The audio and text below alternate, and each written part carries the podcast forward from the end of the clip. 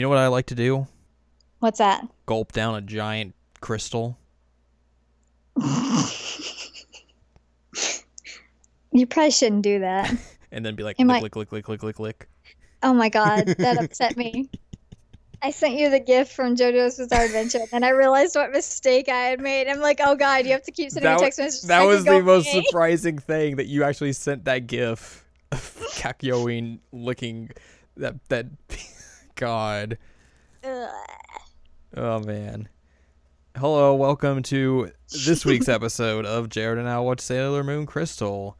I'm Jared, that's Ann Ladium, she's grossed out. Hello. And today, here on episode 36, we're going to talk about Act 35, Infinity 9, Infinite Labyrinth 2. Numbers. It's it's so dumb like that because we were talking about this right before we started recording like all the episodes now until the end I have like are like infinity blank inf- infinite Yeah, it's it's dumb. which in Japanese just makes it go Mugen number Mugen. What's the point? We get it. Everything's infinite. Yeah, we get it. Uh, so Neither of us are swallowing crystals, though. I mean, but somebody is in this episode. unfortunately, It might lodge in our throats, and we might die.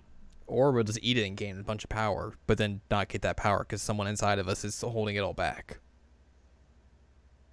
I mean, we did have a theory because I had a really bad headache before we watched this. I'm like, maybe I also have somebody inside of me that's trying to control me and get out. That that is very reasonable and something that I would not be surprised by. Yeah, I wouldn't either, honestly. But anyways, we start this episode with Mistress Nine. She's like, "Ooh, look at this, the legendary silver crystal. Mmm, what if I ate this thing?" and we just plop that thing down. Gulp. Mm mm. I love crystals. oh boy. You know those people who are like very into like crystals and think they have like healing powers and stuff. Yeah, yeah, those people. Do you think like they like also eat their crystals? They might. I don't know. The closest that I'd ever come to that is like I eat rock candy because it's delicious. But that's something that's not that's different. You, it's like crystallization. but they're not like actual crystal crystals No, I wouldn't eat those. They probably don't really digest. or have mystical healing powers. Or that. Or just magical powers in general because that's what this one has. Because that is the legendary yes, silver exactly. crystal. They're ni- they're neither legendary nor silver. So yeah, Mistress Nine does that. Master Pharaoh Nine is like, "Oh, yo, that's dope. Look at all that power. It's awesome." He's stoked. And then Chibiusa is like, because she's like dying because the the silver crystal's gone, dying Yeah, dying more than she has already died. Yeah, because last episode she was dead, but like the doctor was very unclear about it. Because it's the rest of the development doctor. Yeah, it is. Because he's like, her heart has stopped beating. This may be her deathbed. I'm like, wait, what? so she's she's still having a bad time. Mamoru's like holding her hand. But in the meantime, like Hotaru is inside her own body, like trying to keep uh, Mistress Nine from doing all this bad stuff. Also, the Uh-huh. manga makes her naked for some reason because I don't know. It's Why one of those things. It's the the one difference of the anime not actually being the creeper one here. Yeah, I mean, season three has had so much unnecessary nudity, and so I'm surprised that the manga would have nudity that the anime Yeah. doesn't. Because I mean, that's just I don't know. The anime's like, hey, everybody's naked for some reason, yay! And then Chibiusa's floating in space, which which uh, in the manga she has her dress on, which the anime does. But then all, all of a sudden she's naked. Why? I don't know. It's is real bad. But Why anyway, are all the like children naked? right. Ugh. Anyways, Chibiusa finds her legendary silver crystal and like, I'm gonna hold on to this. And then Hotaru's like, I will protect you. I mean, what a good pal. That's what I will do. She's determined. And then Chibiusa's like regular form, like kind of chills out for a bit. hmm Uh, meanwhile, back at uh, the Mugen Mugen Academy, all of the Sailor Guardians are there, and they're like, "Hey, there's a lot of floors we got to cover. What if we split up?" And everyone's like, "Okay, cool." So Mercury, Mars, Venus, and Jupes go to like go all the way through like the top floors. Moon, Uranus, Neptune, and Pluto decide to go to like the ground floors, where apparently all the like the, labor- the laboratories are. Which this is the point where I noticed that every single time she gets separated from any of the guardians, she has to say every single one of their names every single time. I literally just turned the page, and the first frame is Usagi watching them run away and saying Mars, Mercury, Jupiter, Venus. like whenever I say bye to my friends, I don't like list their names in my head every single time. I'm just like, bye, buds. Be good look, the early '90s they didn't have a con, con a concept of buds yet, I guess, or saying bye, friends. or just in general wishing them well and not having to individually say each name. Like, there's why is there no collective here? I, I don't know. Like maybe because this was like a monthly series that like you constantly had to keep reminding people who the characters were just in case someone new was coming on to the series for the first time that makes sense. Or because it was, I mean, it's very obvious who they are because of the way they're stylized in the right. manga, but maybe because it's black and white, there's like maybe some type of confusion. I don't know. It's yeah, it's, it's just it's weird. It's yeah, it's weird. It's one of those things where like it's very unrealistic, but every single time. Yeah, but it's it's one of those things also you three different times in this episode alone. Right it's one of those things you kind of like you can kind of understand why they would do it, but yeah, it's extremely unrealistic. uh, meanwhile, Professor Tomoe is going crazy, which leads to some fantastic Keith Silverstein work. Oh my god, he did a fantastic job in this episode. Like I was legitimately fangirling out about him via text during this episode. So we get some backstory of how they became alienized essentially. So like Professor Tomoe is about to like start working on Hotaru and trying to like save her, and Kaori is there as well. And then Master Pharaoh 90 just kind of shows up, is like, "Hey, what's up?" And then like just injects an egg into Kaori, turning into her, turning her into Knight. He's like, "You will now serve me!" Ho ho ho ho. And then he's basically like, "Oh, if you do this, you'll be way more powerful. That's cool, right?" Professor Tomoe is like, oh, okay, that happened. Let me take one of these eggs and gulp. Mm. Gulp. This that's this is the moral of this of this episode is that it's like people eating very like larger things than they should be able to. Also, it led to that really creepy title card. um, like in the the commercial break area of uh-huh. it, that it was like bright red. You always get like really neat, pretty commercial break art like title cards. Right. And then you get this one, and it's like red and black and terrifying. I was like, oh, it's unpleasant. It's very unpleasant.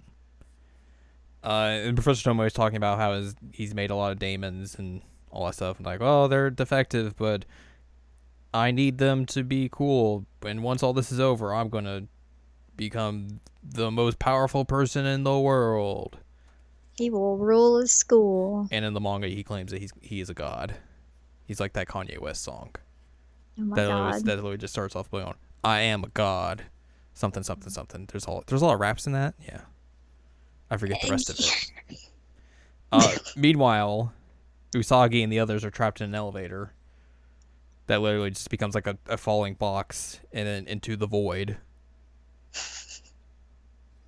while they also talk about being scared and stuff. And this is also where we get some backstory about the outer guardians and them being just like by themselves a lot. And also just being like, you know, it's like when we are by ourselves, we would just conjure up an image of you guys on Silver Millennium and it would just make it would make us all better. just pulling up pictures out of nowhere. I mean, when, when you're a magical girl, you can do these sorts of things. My only wish out of life. And then they get pulled into the, pulled into the void. Usagi gets very sad and scared, but then she uses Rainbow Moon Heartache to slide everything up, which uh, that's something that attack can do now. Sure. Yeah, it gets light powers. Why yeah, not? Yeah. So she does that. It's like flashlight. yeah, she does that, and then makes everyone kind of realize they're still in the elevator.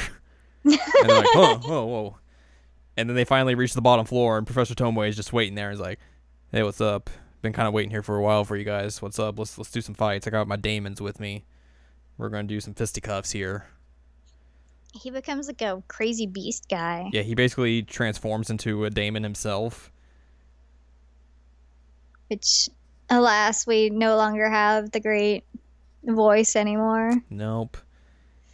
He gets defeated pretty quickly.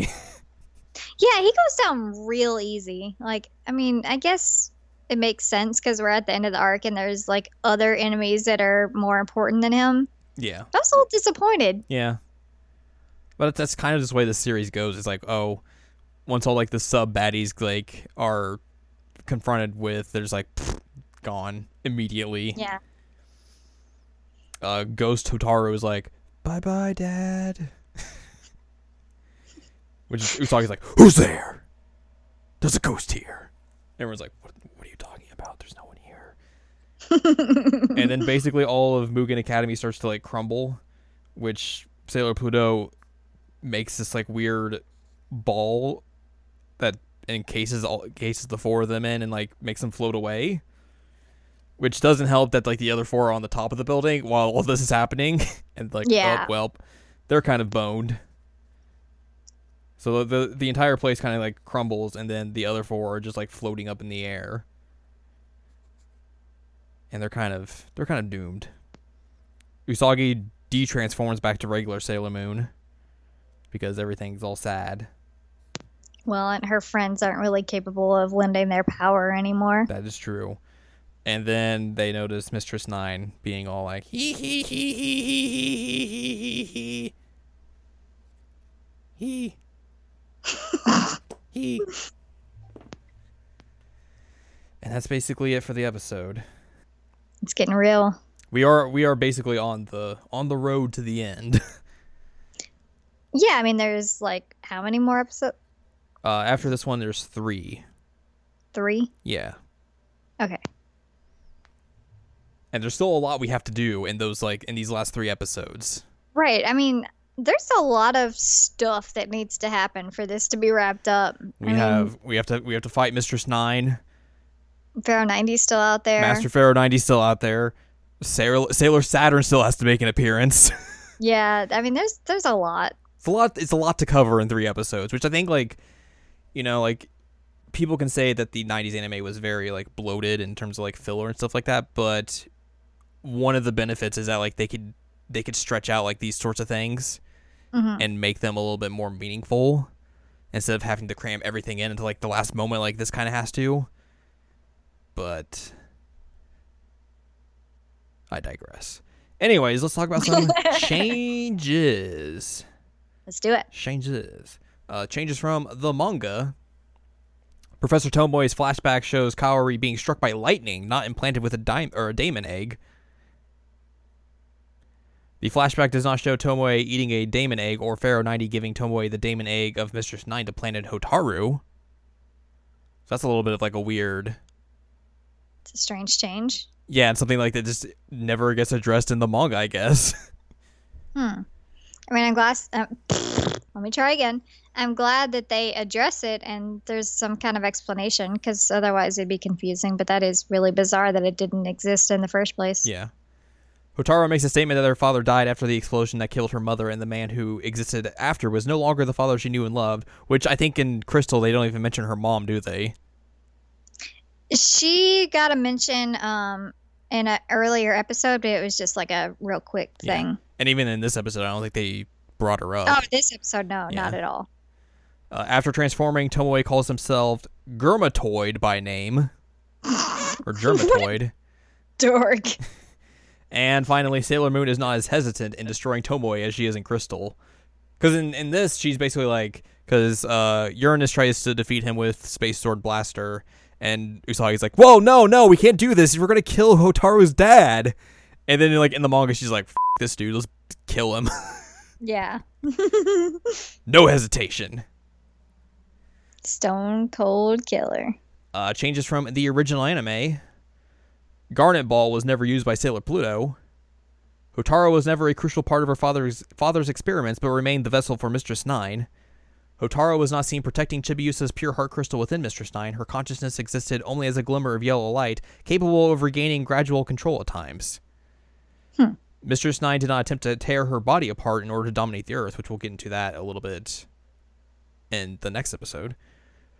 Here's a big one Professor Tomoe did not die. Oh. Oh. yeah. Oh man, imagine if he lived. We might get a.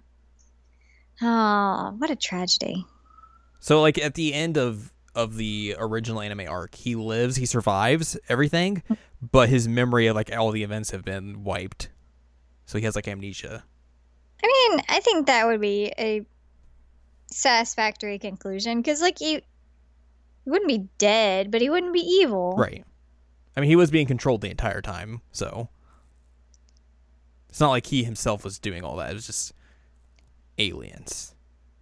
I think there was some of it that was him because he was like trying to experiment on his daughter, like I mean, to, to be fair, before yeah, you're that. right. And also Yeah, want to so get back I- at all those pompous academics. Which, yes, That's the one thing me and you can both agree on. yes, get back at those pompous academics. But I, I think he had already snapped at that point, and then it was just like another push towards the Right, insanity. Yeah, yeah, I think that's fair. Uh, Germatoid and Professor Tomoe were entirely separate entities. Only Sailor Uranus and Sailor Neptune battled Germatoid directly. Germatoid had evacuated Professor Tomoe's body and taken over several monster puppets until he was destroyed by Sailor Uranus when she plunged the space sword right into his heart. Jesus. Germatoid had the form of a giant plant like beast before possessing the puppets. It was never known where Kaolinite had come from, a lab assistant to Professor Tomoe before the Deathbusters' arrival. Eudial, Mimete, Tellu, Viluy, Cyprine, and Ptilol were never artificially created in the laboratory where they had come from, or and where they come, had come from was never revealed. And finally, Mistress Nine was not a white diamond egg, or daemon egg, but had sought refuge within six-year-old Hotaru after the accident eight years earlier. She gradually took control of Hotaru until she emerged after eating Chibiusa's pure heart crystal. Hmm. Those are a lot of changes. Yeah. I mean, season three kind of has the same has the same like backbone of the story, but there's a lot of differences in terms of Yeah. like these these the two forms of media there. So yeah, that's uh that is Act thirty five, the Infinite Labyrinth number two. Which really there wasn't much of an infinite labyrinth in this episode. Let's be real. No, there really wasn't. I don't understand why it had that title. I guess when Moon gets into the the void.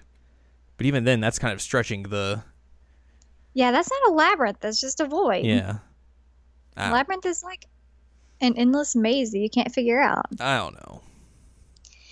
Shrug shoulders. There- The naming scheme is bad. There's a lot of infinites. Well, and the numbers, and it, it's just, it's it's it's a bad naming scheme. Uh, so next time, the road to the finale continues. We will be three episodes remaining. Act 36, Infinity 10, Infinite, Upper Atmosphere. Hmm. Things are going to happen In the upper atmosphere. in the upper atmosphere. Which, I mean, technically, that's not wrong. yeah. A lot of this episode is spent in the sky. But it also wouldn't necessarily have to be in the upper atmosphere because we weren't in a labyrinth in this uh, episode. True. Or an infinite upper atmosphere. Inf- Ay, ay, ay. Oh, the naming scheme. So look forward to that, and like I said, we'll be one step closer to wrapping up Act Three and also wrapping up Sailor Moon Crystal. I'm really mad at you right now because you said one step closer, and the first thing that came to my head was I'm to the about edge. to break. I'm about to break. That's what this is what Crystal needs. They need more Linkin Park AMVs. Oh my god, I'm sure they exist. Oh, they have to. I mean, there's probably like thirty thousand Sailor Moon AM like Linkin Park AMVs. Linkin Park is like the number one AMV music group. Mm-hmm. Mm-hmm. It's embarrassing. It's one of the things that I know this would have been extremely meta, but that new Dragon Ball game should have had a Linkin Park music like music pack. Because it would have been perfect. Oh my god. Uh, yeah. Act 36 next time. That's what we'll be talking about. But if you want more from us, go to seasonalanimecheckup.com or sac.cool for past episodes of this podcast and also the Anime Checkup and Anime Checkup OVA podcast. And you can find columns and reviews on the site as well. For more from Ann Ladium, go to annladium.com where you can find columns and reviews from her. And you can follow us on Twitter, twitter.com slash anime checkup, where Twitter happens. Mm-hmm. So get ready for to jump into the upper atmosphere where there's not a lot of oxygen and I don't know, we just float around.